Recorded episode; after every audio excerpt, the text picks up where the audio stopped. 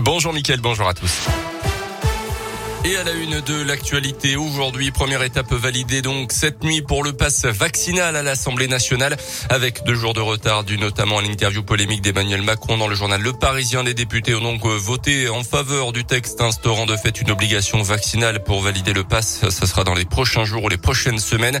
Les discussions vont se poursuivre désormais au Sénat.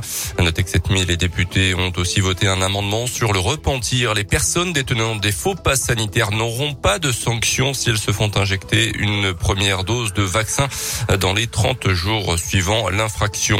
Dans ce contexte, la vaccination des plus jeunes se poursuit depuis le 22 décembre. Les 5-11 ans peuvent se faire vacciner avec une dose du sérum de Pfizer BioNTech plus faible que celle des plus de 12 ans.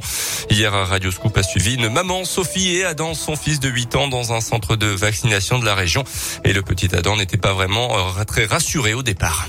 On peut stresser, mais, mais je sais que c'est pour mon bien, pour pas aller à l'hôpital ou mourir. Je viens de remplir le consentement pour le vaccin de mon fils. Et euh, là, on attend pour les médecins. Je m'appelle Jessica et je suis étudiante infirmière en troisième année. Là, je viens de faire un test TROD. C'était une sorte de piqûre pour voir si j'ai des anticorps.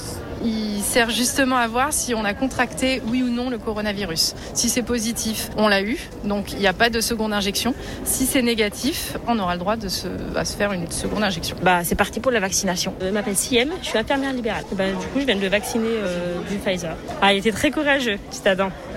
Ça m'a fait très mal, mais j'ai pas du tout aimé. Maintenant, c'est bon. J'ai envie de dire que j'attendais que ça, plus que le vaccin pour nous, j'attendais plus le vaccin pour les enfants. C'est pour qu'ils soient protégés. Dans l'un, le centre de vaccination d'Interexpo à Bourg-en-Bresse réalise notamment les vaccinations pédiatriques.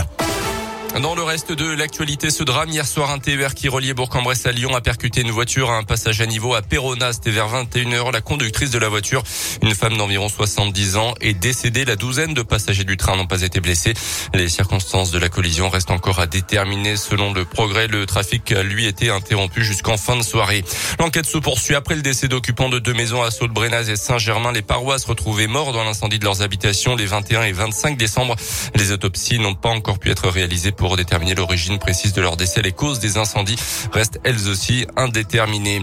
On connaît la date du procès en appel des attentats de Charlie Hebdo et de l'hypercachère qui avait fait 17 morts en 2015. Il aura lieu du 12 septembre au 21 octobre prochain. Du tennis et Novak Djokovic contre-attaque. Le numéro 1 mondial a déposé un recours en justice alors qu'il est retenu par les douanes depuis son arrivée en Australie pour défaut de visa. Il pensait pouvoir venir jouer l'Open d'Australie avec une dérogation médicale, lui qui n'a jamais dit s'il était vacciné ou non contre le Covid. Mais les douanes estiment qu'il n'a pas fourni des bons documents pour entrer sur le territoire australien.